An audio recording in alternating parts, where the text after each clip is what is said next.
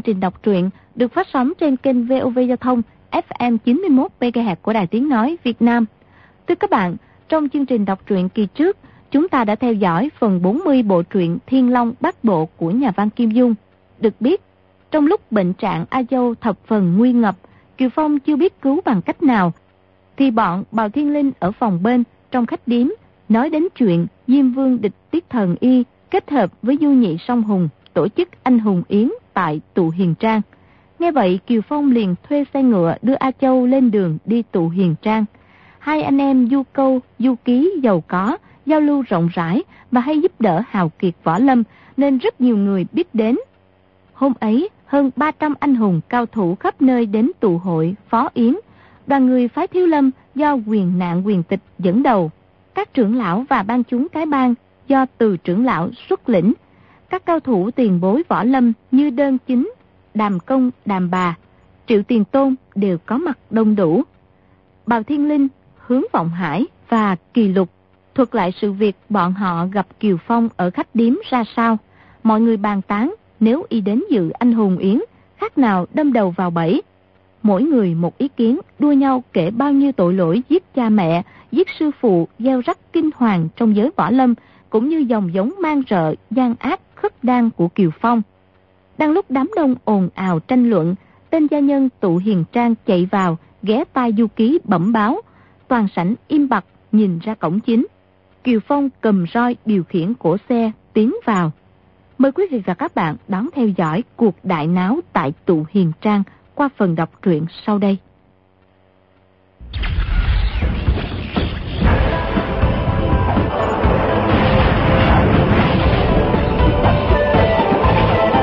Thiên Long Bát Bộ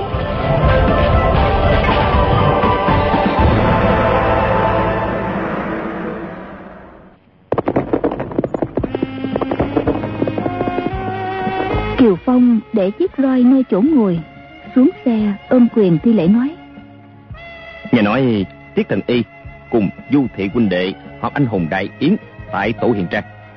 Kiều Mộ không phải hào kiệt Trung Nguyên, lẽ ra đầu giả mặt dày đến dự. Chỉ vì hôm nay gặp việc khẩn cấp phải cầu đến Tiết Thần Y nên mạo muội đến đây, mong liệt vị thứ tội cho. Nói xong chàng xá một cái thật sâu, giả mặt cực kỳ cung kính. Kiều Phong càng lấy độ, quần hùng càng tin là chàng đã sắp đặt âm mưu ngụy kế. Du cầu giãy tay một cái, bốn tên đệ tử lẳng lặng ra xem xét trước sau trang diện, xem có gì khác lạ không. Tiết Cần Y chấp tay đáp lễ, nói Không hiểu, Kiều Huynh có việc gì cần đến tại hạ? Kiều Phong lùi lại hai bước, dán chiếc rèm xe, đưa tay đỡ A Châu ra, rồi nói Tại hạ hành sự lỗ mãn, khiến cho tiểu cô nương này bị trúng phải chưởng lực của người khác. Thương tích cực kỳ trầm trọng. Trên đời này, ngoài tiết thần y ra, không ai chịu nổi. Nên đành liều lĩnh chạy đến đây xin thần y cứu mạng cho nàng. Quần hào khi thấy chiếc xe lừa buông rèm kín mít, liền đem lòng nghi hoặc, cố phỏng đoán điều gì quái lạ bên trong. ắt là độc dược thuốc nổ, độc xà mảnh thú, hoặc người thân của tiết thần y bị Kiều Phong bắt làm con tin. Đến lúc thấy trong xe chỉ có một cô gái 16-17 tuổi, ai nấy đều chân hững. Nghe Kiều Phong nói đem nàng đến để nhờ trị thương, mọi người càng kinh ngạc. Thiếu nữ mặc áo màu vàng nhạt, gò má nhô cao, không đẹp chút nào. Thì ra A Châu nghĩ rằng nhà mộ dung ân oán rất nhiều. Nếu Tiết Cần Y biết được lai lịch cô, tất không chịu chữa. Thành thử ở hứa gia tập, cô đã mua quần áo, ngồi trong xe, sửa đổi dung mạo. Nhưng không dám giả thành đàn ông hoặc đàn bà trung niên. Vì thần y ắt phải xem mạch coi bệnh.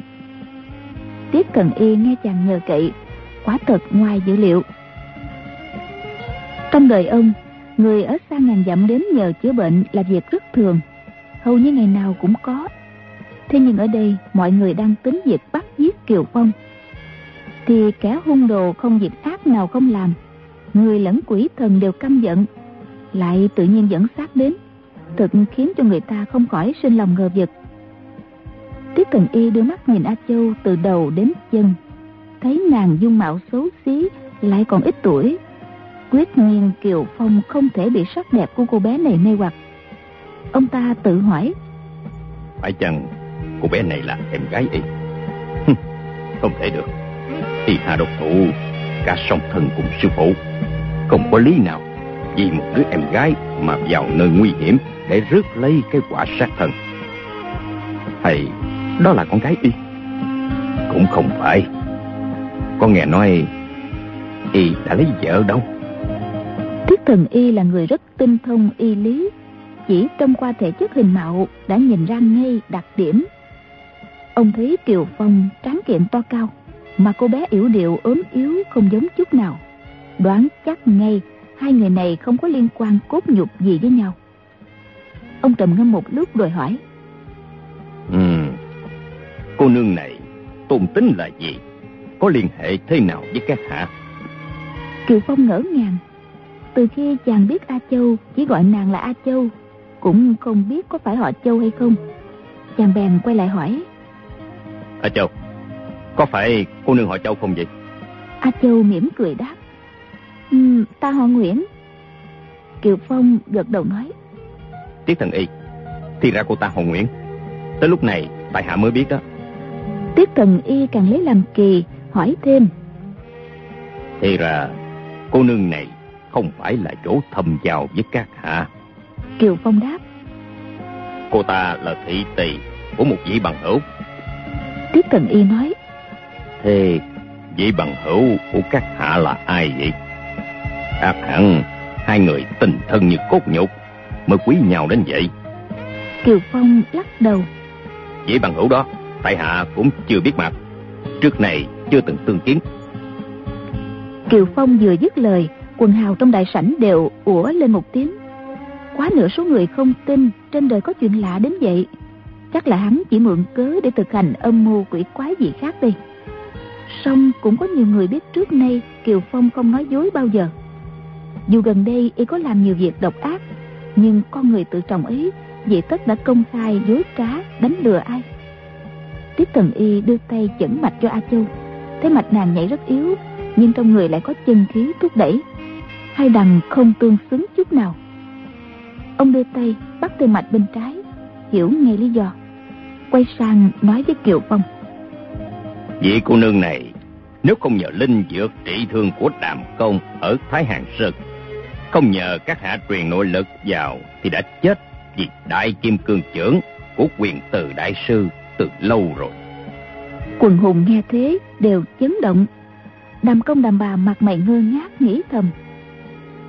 Sao cô ta có được linh dược trị thương của chúng ta chứ?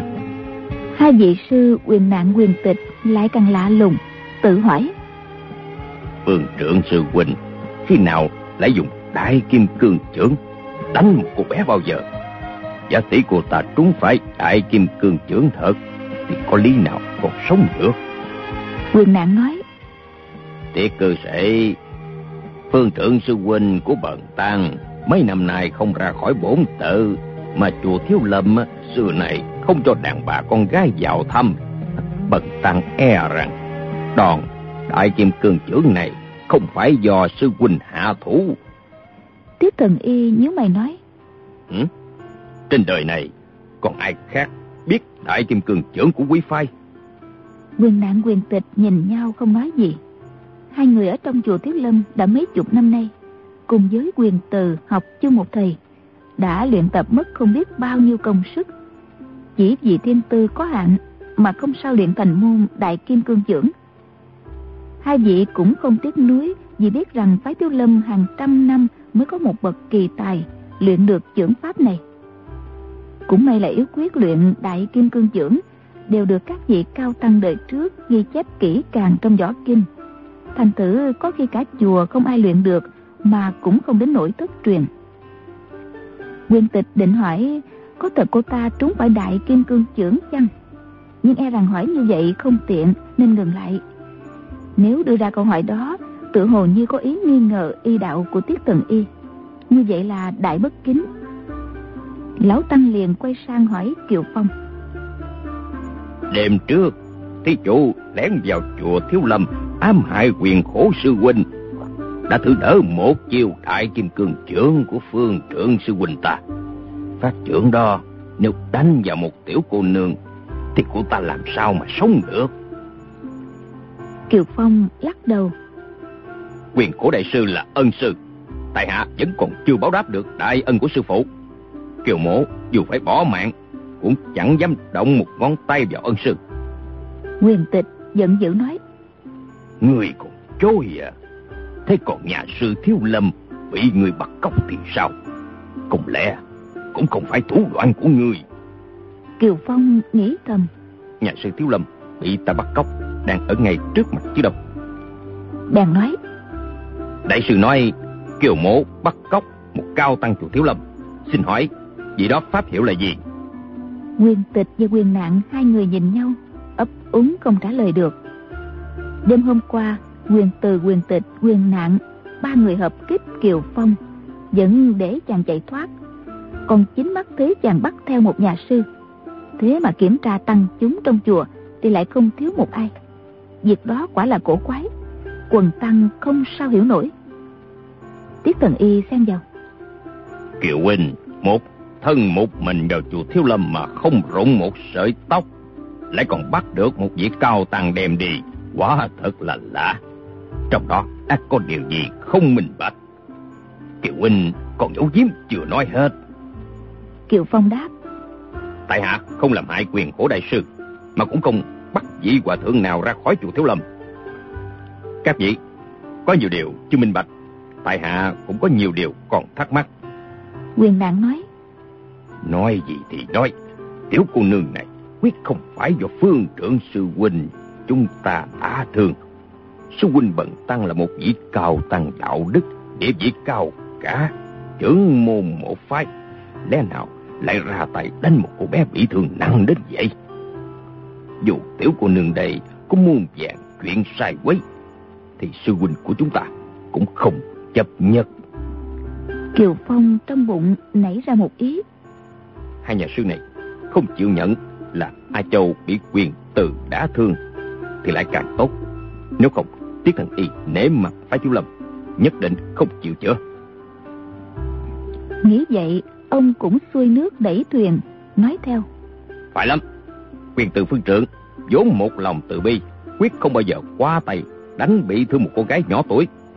Chắc hẳn có kẻ mạo nhận cao tăng chùa Thiếu Lâm ra tay đánh người bừa bãi. Quyền tịch và quyền nạn đưa mắt nhìn nhau, lẩm bẩm, gật đầu, nghĩ thầm. Gã Kiều Phong kia tuy đại gian ác, nhưng nói mấy câu này quá là biết điều. A Châu cười thầm trong bụng. Kiều đại gia nói không sai một ly, quả là có người mạo xưng làm sư chùa Thiếu Lâm, ra tay đánh người bừa bãi. Có điều y không mạo xưng quyền từ phương trượng, mà chỉ dám mạo xưng hòa thượng chỉ thanh. Thế nhưng quyền tịch quyền nạn, tiết tần y và những người khác đoán tới nào nổi những ẩn ý trong câu nói của Kiều Phong. Tiết tần y nghe thấy hai vị cao tăng không nói gì, ác hẳn không sai. Ông liền nói. Thì ra, trên đời này, hãy còn kẻ khác biết sử dụng tại kim cường trưởng của quý phái. Người đó khi hạ thủ bị vật gì ngăn trở, chứng lực 10 phần đã bớt đi bảy tám. Vì vậy, Nguyễn của Nương không đến nỗi chết ngay lập tức. Dưỡng lực của gã này cực kỳ hùng hậu, xem ra cũng ngang ngửa với quyền từ phương trưởng. Kiều Phong trong lòng ngấm ngầm bội phục. Quả thực, dưỡng lực của quyền từ phương trưởng bị ta dùng tấm gương đồng chặn lại, làm tiêu tan, giảm đến quá nữa. Vì tiết thần y này quá là y đạo như thật. Chỉ mới bắt mạch A Châu đã nói được tình hình hai bên ra chiều động thủ không sai chút nào. Chắc chắn ông ta đủ tài để chữa A Châu khỏi bệnh. Chàng nghĩ thế, mặt lộ vẻ vui mừng, nói tiếp. Nếu vị cô nương này bỏ mạng vì đại kim cương trưởng, thì thanh danh của phái thiếu lâm bị tổn thương rất nhiều. Xin Tiết Thần Y mở lượng từ bi. Nói xong, xá một cái thật dài. Quyền tịch không đợi Tiết Thần Y trả lời, hỏi A Châu. Ai đã ra tay đã thương cô nương vậy? Ở địa phương nào? Người đó bây giờ đang ở đâu? Nhà sư vừa nghĩ đến thanh danh chùa Thiếu Lâm, vừa băn khoăn, Trên đời này còn có kẻ biết môn đại kim cương trưởng độc đáo của phái Thiếu Lâm Nên muốn hỏi cho ra lẽ. Bản tính A Châu cực kỳ ngang bướng Đâu có giống như Kiều Phong Mực thước chín chắn. Nàng vốn lẹ miệng Bịa đặt trơn như cháo chảy. Lúc này trong lòng tính toán Mấy cái ông sư này đều kiếp với công tử nhà ta Chỉ bằng ta dọa cho sợ một mẻ luôn. Nàng liền nói um, Cái gã đó là một công tử tướng màu anh Tuấn Tuổi chừng 28, 29 Tiểu nữ đang cùng Kiều Đại gia ở trong khách điếm Đàm luận về y thuật thân sầu quỷ khốc của tiết thần y. Không những hiện nay chẳng ai bằng Mà người xưa cũng không ai bì kịp. Sau này không còn người kế tiếp. Không chừng cả thần tiên trên trời cũng chưa bằng. Con người ta ở đời chẳng ai không ưa lời tân bốc Tiết thần y bình sinh đã được nghe vô số người tán dương xưng tụng. Nhưng lời tân bốc liếu lo réo rắt từ miệng một thiếu nữ Thì đây mới là lần đầu. Hơn nữa nàng lại khoa trương quá đổi. Tiết thần y nghe xuôi tay Bất giác vuốt đầu mỉm cười. Kiều Phong nghe vậy lại nhíu mày. Làm gì có chuyện đó?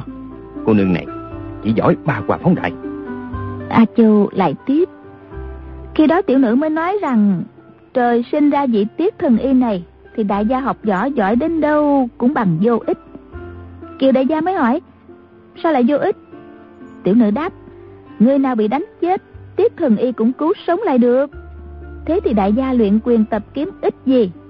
Giết một người thì tiết thần y cứu một người, giết hai người thì tiết thần y cứu một cặp.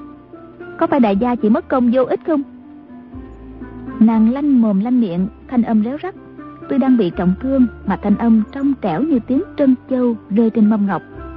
Bắt chước thủ âm tứ xuyên của bọn phái thanh thành. Nghe không biết chán tay Mọi người ai nấy đều vui vẻ Có kẻ bật cười thành tiếng. Thế nhưng A Châu vẫn không cười Vẫn tiếp tục kể.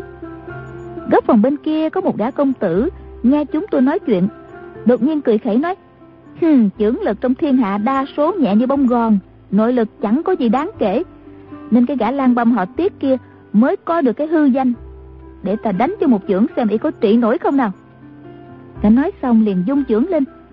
Tiểu nữ thấy mình ngồi cách xa y đến mấy trượng lại tưởng y thuận mồm nói chơi nên cũng không để ý. Xong kiều đại gia thì kinh hãi. Quyền tịch hỏi lại. Kiều thị chủ đưa sòng chưởng ra đỡ có phải không? A châu lắc đầu đáp Ừ, không phải. Nếu như Kiều đại gia phóng trưởng ra đỡ thì gã công tử kia làm sao đánh tiểu nữ bị thương được. Kiều đại gia ngồi xa, không đến cứu kịp. Vội chụp một chiếc ghế, ném qua. Kinh lực của đại gia vừa lợi hại, vừa chính xác. Chỉ nghe lách cách mấy tiếng, chiếc ghế đã bị phách không trưởng của gã công tử kia đánh tan nát. Gã kia nói giọng tô châu êm dịu, mà xuất thủ lại chẳng êm dịu chút nào. Tiểu nữ chỉ thấy người nhẹ lân lân, tựa hồ như bông bềnh trên mây. Không còn chút khí lực nào nữa. Lại nghe gã công tử kia nói ngươi đi kêu tiếp thần y lục lọi sách thuốc luyện tay nghề thêm một bậc nữa đi chữa thử cho ngươi để sau này chữa cho quyền từ khỏi phải luống cuốn. Quyền nặng châu mày hỏi y nói vậy là có ý gì? A châu đáp dường như gã có ý hăm dọa sau này sẽ dùng đại kim cương trưởng đã thương quyền từ đại sư quần hùng ai nấy kêu lên kinh hãi. Có người nói đúng là gãy ông đập lưng ông rồi. Có vị lại bảo quả nhiên là cô tôn mổ dung. Các vị dùng hai chữ quả nhiên để tỏ ra đoán trước được là ai rồi. Ta nên biết chuyến này a châu đổ oan cho mộ dung công tử gây chuyện với phái thiếu lâm. Vì nàng hiểu sớm muộn gì hai bên cũng sẽ tranh chấp nên mới thổi phồng câu chuyện để dọa nạt đối phương gia tăng uy phong cho chủ mình bỗng nghe du câu nói. Vừa rồi kiều huynh bảo có kẻ mạo xưng cao tăng phái thiếu lâm đã thương người bừa bãi. Bây giờ cô nương này lại bảo là một gã công tử đánh cô nương bị thương. Không hiểu ai nói đúng đây? A châu vội đáp. Ờ quả là có kẻ mạo xưng cao tăng phái thiếu lâm. Chính mắt tiểu nữ thấy hai người tự xưng là sư chùa thiếu lâm đi ăn trộm của nhà người ta một con chó mực. Về làm thịt ăn đó Nàng tự biết mình nói dối mãi Tất có chỗ lòi đuôi Liền đánh trống lãng sang chuyện khác. Tiết thần y biết nàng nói không hoàn toàn đúng Nhưng cũng có phần sự thật. Ông cũng chưa biết có nên chữa thương cho cô ta hay không. Quay sang nhìn quyền tịch, quyền nạn Rồi lại đưa mắt nhìn du ký, du câu. Sau đó nhìn Kiều Phong và A Châu Ngẫm nghĩ. Kiều Phong nói Hôm nay Tiết tiên sinh cứu mạng cho cô nương này Kiều mẫu suốt đời không dám quên đại đức. Tiết Cần Y cười gằn Lạnh lùng hỏi. Ngày sau Không dám quên đại đức ư Không lẽ bữa nay Kiều Huynh Còn tưởng sống sót được mà ra khỏi tủ hiền trang chăng? Kiều Phong đáp. Kiều mẫu còn sống ra khỏi nơi đây Hay chết rồi mới ra được cũng vậy? Điều đó không có gì đáng kể. Thường thế của cô nương này Xin thần y mở lòng chữa trị cho. Tiết thần y hỏi lại Ta trị thương cho cô ta để làm gì chứ? Kiều Phong đáp. Người đời có câu Cứu một mạng người bằng xây bảy tòa bảo tháp. Tiết tiên sinh đã nổi tiếng về công đức trong võ lâm. Chẳng lẽ thấy một cô gái vô tội chết quan như thế này Lại không nổi lòng trắc ẩn hay sao? Tiết Cần Y đáp. Bất luận là ai đưa cô ta đến đây Ta cũng chữa. Chỉ mình người đưa đến là ta không chữa Kiều Phong biến sắc mặt Buồn bã nói. Hôm nay Các vị hội họp ở tủ hiền trang Để đối phó với Kiều mổ Họ Kiều này không lẽ không biết chứ? A Châu xen vào. Chào ôi Kiều đại gia Quá ra đại gia đã vì tiểu nữ Mà mạo hiểm đến đây ư? Kiều Phong cứ nói tiếp. Ta tưởng các vị đây Đều đường đường là những bậc đại trưởng phu Phải trái phân mình. Muốn giết Thì chỉ giết một mình Kiều mẫu Là đủ hả giận. Chỉ có can dự gì đến cô nương đây? Tiết tình sinh Đem lòng thống hận Kiều mẫu Mà trút lên đầu Nguyễn cô nương. Thì đúng là giận ca chém thất Thật không nên chút nào. Tiết Cần Y cứng họng không trả lời được. Hồi lâu mới nói. Ta trị bệnh hay không là do ta vui buồn yêu ghét. Người ngoài cưỡng ép ta thế nào được? Kiều Phong Ngươi làm tội đại ác. Bọn ta đang muốn truy nã ngươi Để băm dầm ra, Đem tế song thân và sư phụ ngươi. Ngươi dẫn xác đến đây là tốt lắm. Tự xử đi là hơn.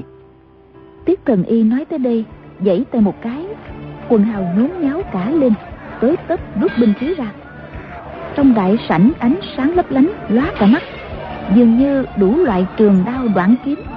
Song phủ đơn tiên đều có cả.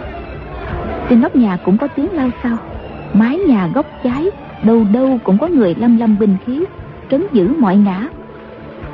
Kiều Phong tuy đánh quen trăm trận, Nhưng trước đây thường xuất lãnh huynh đệ cái bang đối địch. Bên mình bao giờ cũng người nhiều thế mạnh. Lúc này một mình chàng, Thân hãm trùng di, Lại dắt theo một cô gái bị trọng thương. Quả thực chưa biết cách nào xông ra. Trong bụng không khỏi quan mang. A Châu lại càng kinh hãi Khóc hòa lên nói.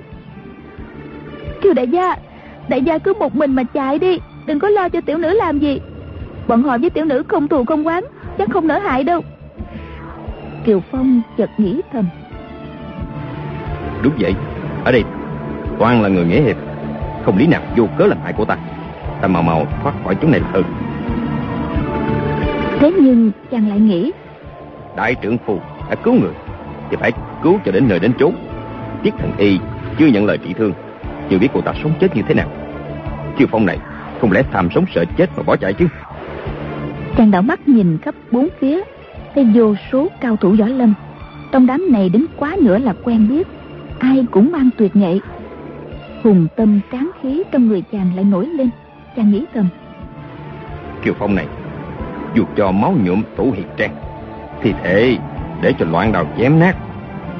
Bỗng có gì là đáng kể. Đại trưởng phu Sống có gì là vui Chết có gì là sợ? Chàng nghe có người nói khe khẽ. Đúng đó Ngươi là đồ tạp chủng. À, Chính mình á, cũng không biết cha mẹ là giống gì. Thanh âm này cũng chính là thanh âm nhạo báng cái bang lúc trước. Có điều im nấp trong đám đông Nói một câu rồi im bặt Nên không hiểu là ai Quần hùng mấy lần quay về phía phát ra tiếng nói Trước sau vẫn không thấy ai mấp mái môi Trong đám đông cũng chẳng có ai đặc biệt thấp bé Để có thể núp lén được Kiều Phong nghe mấy câu đó Chăm chú nhìn một hồi Rồi gật đầu không lý tới nữa quay sang tiếp Tần Y nói tiếp. Giả tỷ kiều mổ là người Hán, mà hôm nay ông nhục mạ như vậy, thì ta đâu có thể yên. Còn nếu như ta là người cất đan, là kẻ địch của Hào Kiệt Đại Tống, thì người đầu tiên ta phải giết chính là ông. Chứ nếu ta giết vị anh hùng nào khác, thì ông lại cứu cho sống lại. Có phải vậy không? Tiết Thần Y đáp. Đúng vậy. Đằng nào thì ngươi cũng ra tay giết ta trước. Kiều Phong nói. Hôm nay ta khẩn cầu ông cứu cô nương này. Thế là một mạng đối một mạng. Kiều mổ vĩnh viễn không bao giờ đụng đến chân lông tiên sinh. Tiết Thần Y khanh khách cười nói. Bình sinh, lão phu trị bệnh cứu người. Chỉ có người cầu hận, chưa có ai quỳ hiếp. Kiều Phong đáp. Một mạng đổi một mạng là hợp lẽ công bằng. Nào phải là uy hiếp chứ. Tiếng nói nhỏ nhẹ trong đám đông lại nổi lên. Ngươi mở miệng nói láo, sao không biết thẹn. Chỉ lát nữa đã bị loạn đao băm nát ra như tương mà còn dám bảo tha mạng cho người ư. Ngươi... Kiều Phong quát lên một tiếng. Ra đây! Tiếng quát làm rung chuyển mái ngói, bụi cát trên xà nhà rơi xuống lá tả. Quần hùng ai nấy tay ù đi, tim đập thình thình. Một đại hán ở trong đám đông chuẩn choạng bước ra theo tiếng gọi. Lão đảo không vững như người say rượu. Kẻ đó mặc áo bào xanh, mặt xám như tro, không ai nhận ra. Đột nhiên đàm công kêu lên. Phải rồi, ngươi chính là truy hồn trưởng đàm thanh, đồ đệ của ác quan mãn doanh đoàn viên khánh nữa mà. Quần hào cái bang nghe thấy y là đệ tử của đoàn viên khánh, lại càng giận dữ vô kể, quát mắng om sòm. Nhưng trong bụng cũng không khỏi thấp thỏm. Thì ra hôm đó bọn họ bắt được tướng quân hách liên thiết thụ cùng các cao thủ nhất phẩm đường của tây hạ bị trúng thuốc độc bi tô thanh phong. Nhưng chỉ một lát sau đoàn viên Khánh tới nơi quần hào cái bang không một ai địch nổi y. Đoàn viên Khánh lấy bình thuốc thối chữa cho tất cả các cao thủ nhất phẩm đường. Bọn chúng xông lên đánh cho người của cái bang thua chạy tan tác. Quân cái vừa tức vừa sợ đoàn viên khánh thấy rằng cái bang nếu đã không còn kiều bang chủ thì tuyệt không cách nào kháng cự được tên thiên hạ đệ nhất ác nhân này. Truy hồn trượng đàm thanh, mặt mũi nhăn nhó dần dật, dường như đang đau đớn khôn tả. Hai tay không ngớt cào vào trước ngực. Từ nơi đó có tiếng nói phát ra không rõ ta. Ta với ngươi không thù, không quán. Sao? Sao ngươi lại phá pháp tục của ta? Thanh âm đã nhỏ nhẹ, lúc có lúc không. Còn môi thì không hề động đậy. Mọi người thấy vậy đều kinh hãi. Trong đại sảnh chỉ có vài người biết là y dùng thuật hút ngữ, kết hợp với nội công thượng thừa, có thể làm cho đối phương bị mê man, mất hồn mà chết. Thế nhưng nếu như gặp phải người công lực cao hơn y thuật đã không linh nghiệm mà chính y lại bị tổn thương. Tiết cần y giận dữ hỏi ngươi là đồ đệ của ác quan mãn doanh đoàn viên khánh đó ư? Ta mở anh hùng đại yến chỉ mời các vị anh hùng hảo hán trong thiên hạ. Còn hạng hèn mạc vô liêm sĩ như người sao dám trà trộn vào đây? bỗng từ phía trên cao có tiếng người nói anh hùng yến cái quái gì? Ta thấy gọi là cẩu hùng yến hay hơn mấy tiếng đầu thì âm thanh còn văng vẳng xa xa. Lúc dứt câu thì người đã từ trên đầu tường nhẹ nhàng nhảy xuống rồi. Người này cao lên kênh mà gầy khẳng gầy kheo, cử động cực kỳ mau lẹ. Trên nóc nhà vô số người dung quyền phóng kiếm ra ngăn trở đều bị chậm trễ. Gã tránh né lướt qua như không. Trong đại sảnh có nhiều người nhận ra, y là cùng hung cực ác dân trung hạt dân trung hạt nhảy vào trong sân rồi chỉ lạ người một cái đã xông ngay vào trong sảnh, chộp lấy đàm thanh, xông luôn vào tiết tần y. Vô số cao thủ trong sảnh đều sợ y đã thương tiết tần y. Bảy, tám người đứng gần, lập tức quay ra hộ vệ. Ngờ đâu dân trung hạt đã định trước rồi, lấy tiếng làm thoái. Y thấy mọi người vừa xông lại thì đã giọt ngược trở lên đầu tường. Trong anh hùng hội, số hảo thủ không phải là ít. Đánh nhau chân thực thì người có bản lãnh thắng được dân trung hạt không đến năm sáu chục thì cũng ba bốn mươi người. Nhưng vì y ra tay bất ngờ nên không ai phòng bị kịp. Hơn nữa khinh công của y cực kỳ cao siêu nhảy được lên đầu tường là khó ai đuổi kịp. Không ít người thò tay vào túi móc ám khí ra. Những người đang canh trên mái nhà cũng hò hét tiến lại ngăn trở Nhưng muộn mất rồi. Kiều Phong quát lên. Ngừng lại đã. Chàng dung tay đánh một chưởng lên không Chứng lực ào tới không khác gì một thứ binh khí vô hình, Trúng ngay vào lưng dân trung hạt Dân trung hạt hự lên một tiếng, Rồi bật ngửa trở vào, Máu miệng trào ra như suối. Lúc đó đàm thanh vẫn còn đứng được. Dù lúc thì siêu về phía đông, Lúc lại dẹo sang hướng tây, Miệng ú ớ trông thật buồn cười. Thế nhưng trong đại sảnh không một ai dám cười, Chỉ thấy tình hình trước mắt cực kỳ ghê rợn. Trước này chưa từng chứng kiến bao giờ. Tiết thần y biết rằng dân Trung hạ tuy bị trọng thương, Nhưng vẫn còn chữa được. Còn đàm thanh, tiêu tán hết cả thần hồn rồi. Chẳng còn linh đơn dịu dược gì cứu y được nữa. Ông ta thấy Kiều Phong mới quát lên một tiếng, Tùy tiện phóng ra một chưởng, Mà uy lực đã ghê gớm đến như vậy. Nếu gã muốn lấy mạng của mình, Thì dị tất đã có ai ngăn trở kịp. Tiết Tần Y còn đang trầm ngâm. Chợt thấy đàm thanh đứng không nhúc nhích nữa. Miệng hết ú ớ, Hai mắt trợn ngược lên. Xem ra đã tắt thở rồi. Vừa rồi đàm thanh lên tiếng nhục mạ cái băng, Quân cái đều cực kỳ tức túi. Nhưng lúc đó chưa biết là ai. Khí tức chẳng biết trút vào đâu. Bây giờ thấy Kiều Phong ra tay giết y Ai nấy đều thống khoái. Tống trưởng lão, ngô trưởng lão Là những tay hảo hán tặng thắng mau lẹ Đã toàn cất tiếng hò reo. Nhưng nghĩ lại Kiều Phong là giống cất đan đại ác Nên đành phải nén lòng.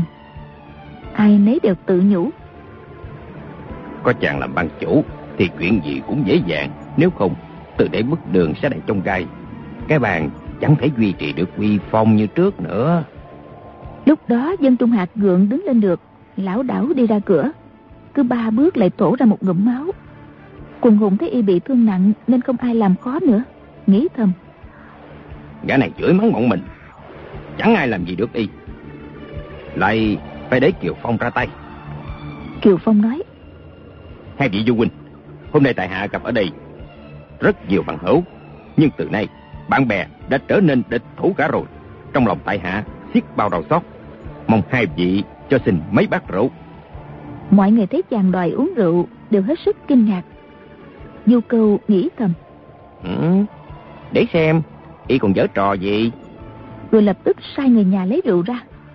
Hôm nay tụ hiền trang mở anh hùng đại yến Rượu thịt chuẩn bị đầy đủ Nên chỉ giây lát Đầy tớ đã mang rượu cùng chén ra. Kiều Phong nói Chén nhỏ như thế này Làm sao đủ hứng? Xin rót rượu ra bát lớn đi. Hai tên trang khách bèn đem ra hai cái bát lớn Và một giò rượu trắng mới mở nắp Để lên bàn trước mặt Kiều Phong Rồi rót đầy một bát. Kiều Phong nói Rót đầy cả hai bát đi. Hai gã đầy tớ theo lời Rót đầy cả bát kia Kiều Phong nâng một bát rượu lên nói. Rất nhiều vị anh hùng tại đây, Ngày trước đã từng giao thiệp với Kiều Mổ. Hôm nay, dễ có điều dướng mắt. Chi bằng, Chúng ta cạn chén tuyệt giao. Vị bằng hữu nào Muốn giết Kiều Mổ Thì xin mời Đến đối ẩm một bát. Từ nay về sau, Giao tình coi như xóa bỏ hết. Kiều Mổ có giết người Cũng không phải là giống ân, Mà người giết Kiều Mổ Cũng không phải là phụ nghĩa. Tất cả anh hùng thiên hạ ở đây Đều chứng kiến cho. Mọi người nghe chàng nói không khỏi rùng mình. Trong đại sảnh im lặng như tờ. Ai cũng nghĩ thầm. Nếu ta tiến lên uống rượu Rất có thể bị y ám toán. Phách không thần Quyền của y ra tay Làm sao mà chống đỡ được? Yên lặng một lúc Đột nhiên một người đàn bà mặc tang phục bước ra. Chính là Mã Phu Nhân Quả phụ của Mã Đại Nguyên Nàng nâng bát rượu lên, Buồn thảm nói, Tiền phụ ta tán mạng nơi tay của ngươi, Thì còn tình cố cựu gì nữa? Nàng đưa bát rượu lên môi nhấp một hớp, Nói, Tử lượng ta kém, Không thể uống hết. Sinh tử đại cựu cũng như bát rượu này. Nói xong, Hắt bát rượu xuống đất. Kiều Phong đưa mắt nhìn thẳng, Thấy nàng mi thanh một tú, Tướng mạo khá xinh đẹp. Đêm hôm trước ở trong rừng hạnh Với ánh lửa chập chờn, Chàng nhìn chưa rõ mặt. Có ngờ đâu, Một người đàn bà liễu yếu đào tơ như vậy Lại ghê gớm như thế. Chàng không nói gì, Cầm bát lên, uống một hơi cạn sạch. Quay sang giãy tay, Bảo người nhà lại rót đầy hai bát. Mã phu nhân lui ra. Từ trưởng lão bước lại. Lầm lì bưng rượu uống luôn. Kiều Phong lại uống bát nữa. Đến khi truyền công trưởng lão uống xong Chấp pháp trưởng lão Bạch Thế Kính bước tới. Lão vừa cầm bát lên Kiều Phong liền nói. Khoan đã. Bạch Thế Kính hỏi. Kiều Huynh có điều gì dặn bảo? Ông ta trước nay đối với Kiều Phong Vẫn một niềm kính cẩn. Bây giờ lời lẽ âm điệu cũng chẳng khác xưa Chỉ không gọi là ban chủ mà thôi. Kiều Phong thở dài. Chúng ta là huynh đệ Đã bấy nhiêu năm Không ngờ ngày nay đã quá ra cừu địch. Bạch Thế Kính ứa nước mắt nói Thần thế Kiều Huynh Tại hạ vốn đã nghe đồn đãi. Khi đó dù đem chặt đầu Cũng quyết không tin. Ai ngờ Ai ngờ lại là thật. Nếu không phải vì chuyện cừu hận quốc gia Bạch Thế Kính này Thật chết cho rồi. Không dám coi Kiều Huynh là địch thủ. Kiều Phong gật đầu nói Ta cũng biết vậy. Nhưng bạn bè đã thành cừu địch. Lát nữa không khỏi có một trường ác đấu. Kiều Phong này có một việc Muốn quỷ thác lại cho trưởng lão. Bạch Thế Kính nói Miễn là việc đó không liên quan gì đến quốc gia đại sự Bạch mộ nhất định sẽ tuân theo. Kiều Phong mỉm cười Chỉ vào A Châu Nói Các vị huynh đệ cái bạc Nếu như còn nhớ tới chút công lao nhỏ nhỏ của Kiều mộ trước kia Xin chiếu cố cho cô nương này được bình an. Mọi người nghe mấy câu của chàng tựa như căng trối Lại thấy chàng cùng bằng hữu uống với nhau Mỗi người một bát. Sau đó sẽ đại chiến một phen. Vô số hạo kiệt Trung Nguyên Liên hoàng dây đánh. Ai cũng biết Dù chàng có giết được 8 người, 10 người Sau cùng cũng không thể thoát chết. Quần hào tuy hận chàng là dòng giống rợ hồ Làm nhiều điều bất nghĩa Nhưng thế những hành vi nghĩa hiệp khẳng khái kia vẫn không khỏi động lòng hào khí. Bạch Tế Kính cùng Kiều Phong Giao tình rất hậu. Nghe chàng nói mấy câu, Chẳng khác nào di ngôn lúc lâm chung. Liền khẳng khái đáp. Kiều huynh hãy yên tâm.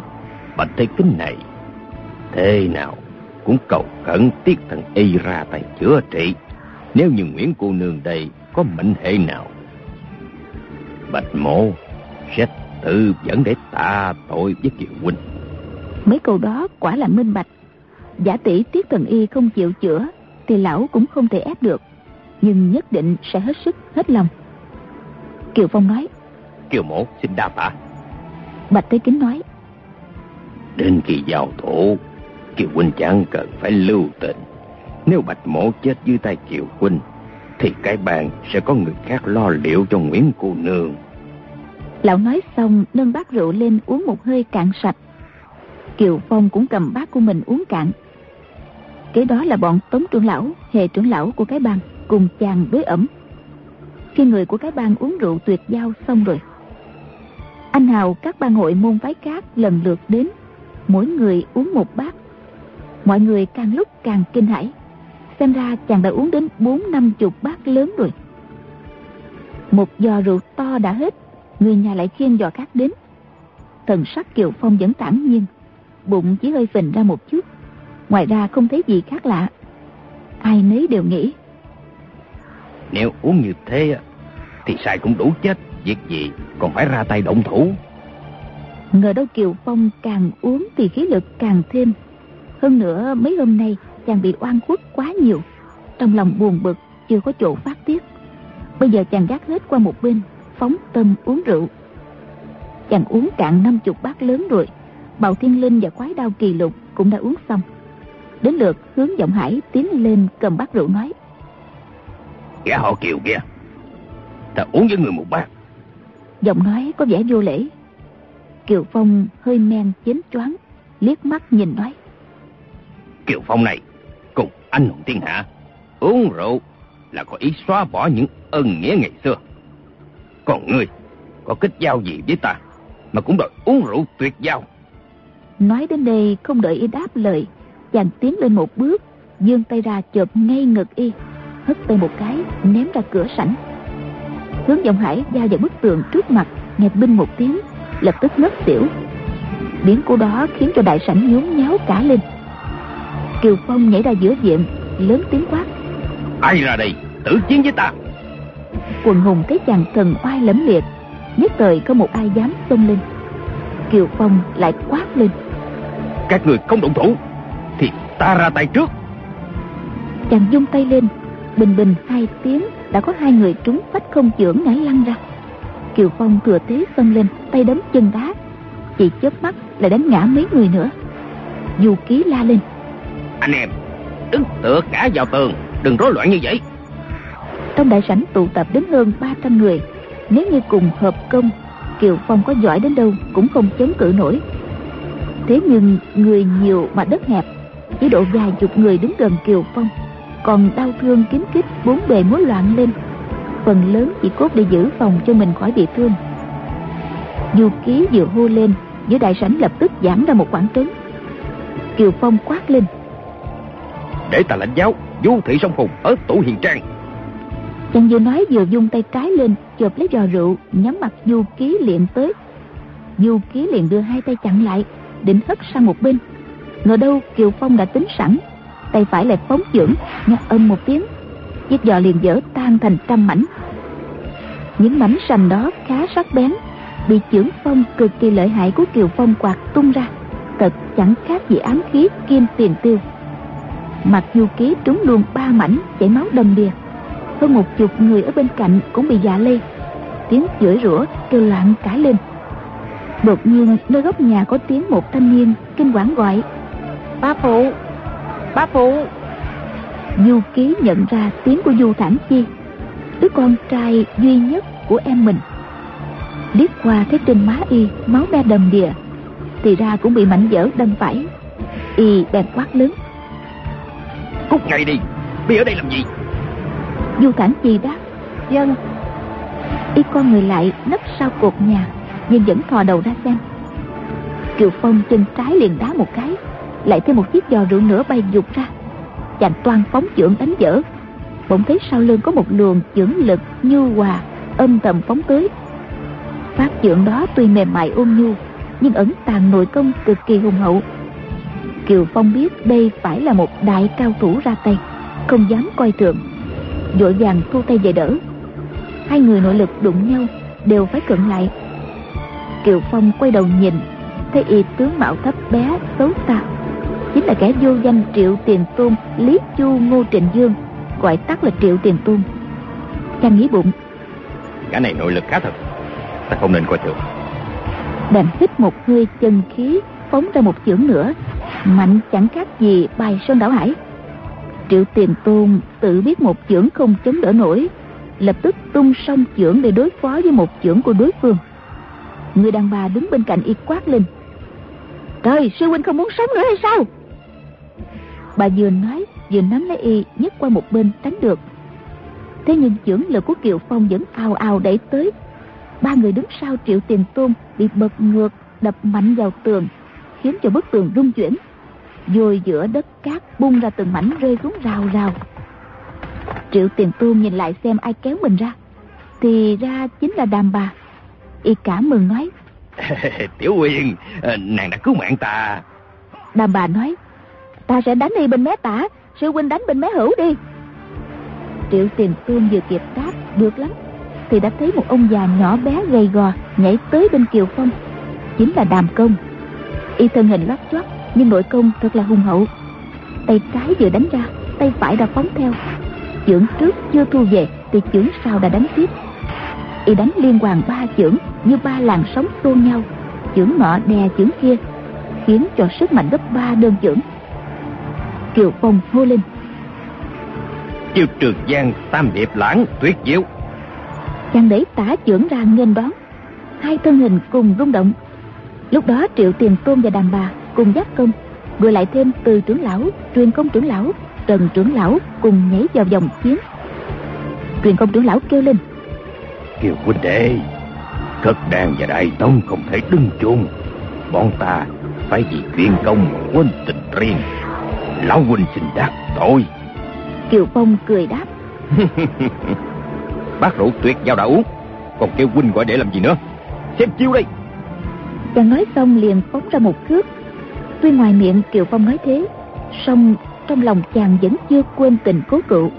Đối với quần hào cái bang, chẳng những chàng không muốn giết, mà còn không muốn làm xấu mặt họ trước mặt mọi người. Nên ngọn cước đến nửa chừng, đột nhiên chuyển hướng. Quái đao kỳ lục rống lên một tiếng, giọt lên không. Không phải y cố ý ti tên mà bị đá trúng mông. Thanh đơn đao trong tay đang giận kình chém xuống đầu kiều phong. Khi bị hất lên vẫn còn lực đạo chém ngập vào xà nhà một thước, rồi dính cứng vào đấy. Thanh đao đó gọi là võ khí nổi danh của phái đao kỳ lục. Hôm nay đã gặp phải cường địch, khi nào gã lại dám bỏ? Tay phải y nắm chặt chui đao, thân hình treo lơ lửng trên không. Tình trạng này vừa quái đản vừa buồn cười. Nhưng quần hào trong đại sảnh đang chiến đấu trí mạng với kiều phong. Không ai dám phân tâm để mắt đến kỳ lục. Cũng không ai rủi hơi mà cười một tiếng từ khi kiều phong học võ đến nay đã đánh hàng trăm trận, chưa chịu thua ai. Nhưng bị nhiều cao thủ hợp lực dây đánh nguy hiểm như thế này, thì bình sinh chưa gặp. Men rượu bốc lên ngùng ngục chàng múa tích song chưởng, khiến đối phương không có cách nào đến gần được. Tiết thần y tuy y đạo tinh thông, nhưng võ công không thể xếp vào hạng nhất được. Về y thuật, ông ta là một thiên tài siêu việt, dường như không cần học cũng biết ông ta cũng học võ từ nhỏ. Sư phụ là một nhân vật tiếng tăm lừng lẫy. Nhưng năm xưa bỗng dưng tiết cần y cùng bảy anh em đồng môn bị trục xuất khỏi môn phái. Ông đành phải tự mình dùng y thuật để trao đổi võ công với người khác. Bên đông học một chiêu, bên tây học một thức, nên hiểu rộng biết nhiều. Trên giang hồ ít ai bằng. Thế nhưng biết rộng về võ thuật cũng có cái hại là việc quá ôm đồm, không môn nào luyện được tới nơi chẳng khác gì ăn nhiều, nhai không kỹ. Danh tiếng y thuật như thần của ông lừng lẫy khắp nơi, ai cũng kính phục mấy phần. Nhưng mỗi khi ông hỏi đến võ nghệ là người ta đưa đẩy, lấy lòng, chẳng ai chịu nói thật. Chính vì thế mà ông không khỏi tự đắc. Cứ tưởng rằng võ công thiên hạ 10 phần thì mình đã biết được tám chín. Lúc này tiết thần y thấy kiều phong đối với quần hùng, xuất thủ cực nhanh mà chiêu nào cũng cương mãnh phi thường quả thật dẫu có nằm mơ cũng chẳng thấy. Ông không tưởng tượng được trên đời lại có người bản lĩnh ghê gớm đến thế. Tiết cận y sợ tái mặt trống ngực đánh hơn trống làm không tốt nên lời, không nghĩ đến chuyện xông ra động thủ nữa. Ông đứng dựa vào tường, mỗi lúc một sợ hãi thêm, đã toan lẳng lặng lẻn ra khỏi đại sảnh, nhưng lại không dám. Nhìn qua thấy một lão tăng đứng ngay bên cạnh mình, chính là quyền nạn ông sực nhớ lại một việc. Hết sức ăn năn nên quay sang nói.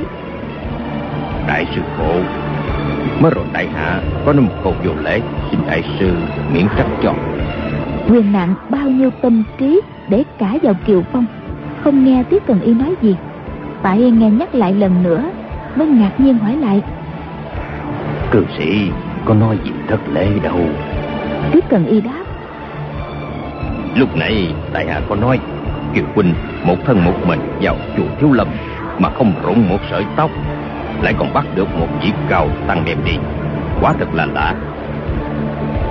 Huyền nạn hỏi lại ê đã sao? Tiết cần y bản lẽn đáp do công kiều phong cao đến độ trên thế gian ít người bị nhiễm đến lúc này tại hạ mới biết y vào chùa thiếu lâm bắt được người là phải.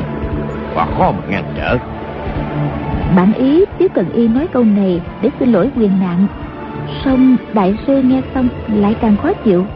Đàn hư một tiếng nói phải chăng tiết cần y muốn khảo sát võ công của phái thiếu lâm? Ông không đợi trả lời từ từ bước ra khẽ phất tay áo rộng thùng thình. Kình phong phát ra du du đánh thẳng vào kiều phong.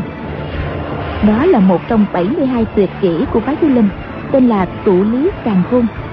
Tay áo phất lên, che khuất quyền kình từ bên dưới đánh ra. Xưa nay, thiếu lâm tự vẫn lấy chuyện tham thiền học phật là gốc. Còn luyện võ tập quyền là ngọn. Chỉ giận giữ bực bội cũng là phạm giới. Huống hồ ra tôi đánh nhau. Thế nhưng, chùa thiếu lâm là nguồn gốc của võ học thiên hạ mấy trăm năm qua. Làm sao tránh né việc chiến đấu được? Môn tụ lý càng khôn này giấu quyền trong tay áo thật là kín đáo đối phương không thể phán đoán được hướng đánh, nên khó mà đỡ cho kịp. Hơn nữa, kình lực của cánh tay áo đó cũng ghê gớm. Nếu kẻ địch đem hết tinh thần, chú ý vào quyền chiêu giấu bên trong, thì vị đại sư sẽ biến cách thành chủ, dùng tụ lực đá thương người. Kiều phong tới đoạn đánh tới, hai cánh tay áo rộng căng phòng như hai cánh bườm no gió, uy thế cực kỳ mãnh liệt, thì bất giác lớn tiếng. Đủ lý càng khôn, quá là ghê gớm chàng vừa hô, vừa phóng một chưởng, trúng vào tay áo nhà sư. Tụ lực của quyền nặng trải ra một khoảng rộng.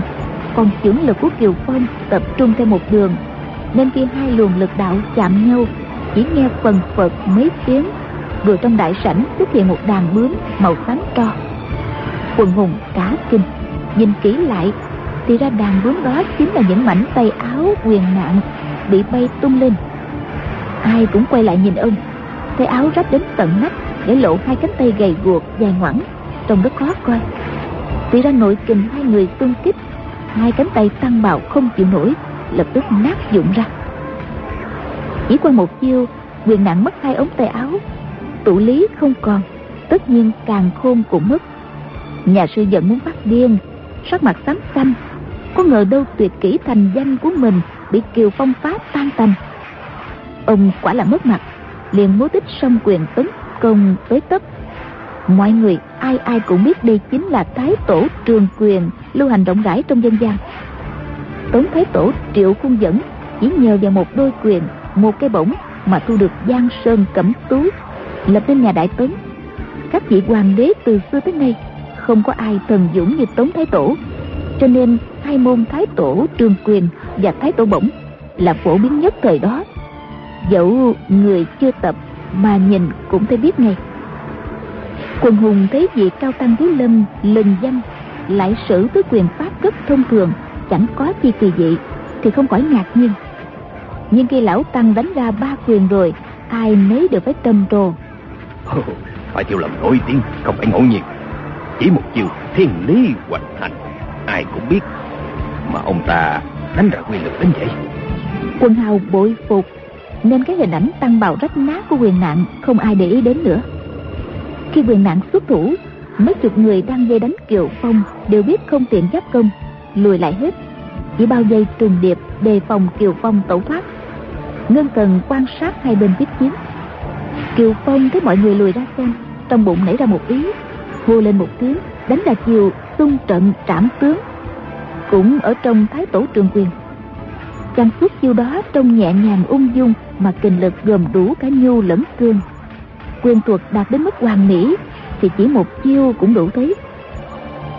Những người đến tham dự đại hội anh hùng yến, nếu võ công không cao cường, thì kiến thức cũng quảng bác chỗ tình yếu trong thái tổ trường quyền không ai không biết. Kiều phong vừa ra chiêu, mọi người bất giác bật lên tiếng reo hò, khen ngợi.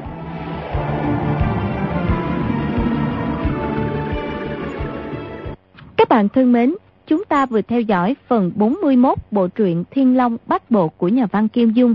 Mời quý vị và các bạn đón theo dõi phần tiếp theo, cũng được phát sóng trên kênh VOV Giao thông FM 91 MHz của Đài Tiếng nói Việt Nam. Bây giờ thì nhóm thực hiện chương trình xin phép nói lời chào tạm biệt. Chúc quý vị và các bạn một đêm ngon giấc.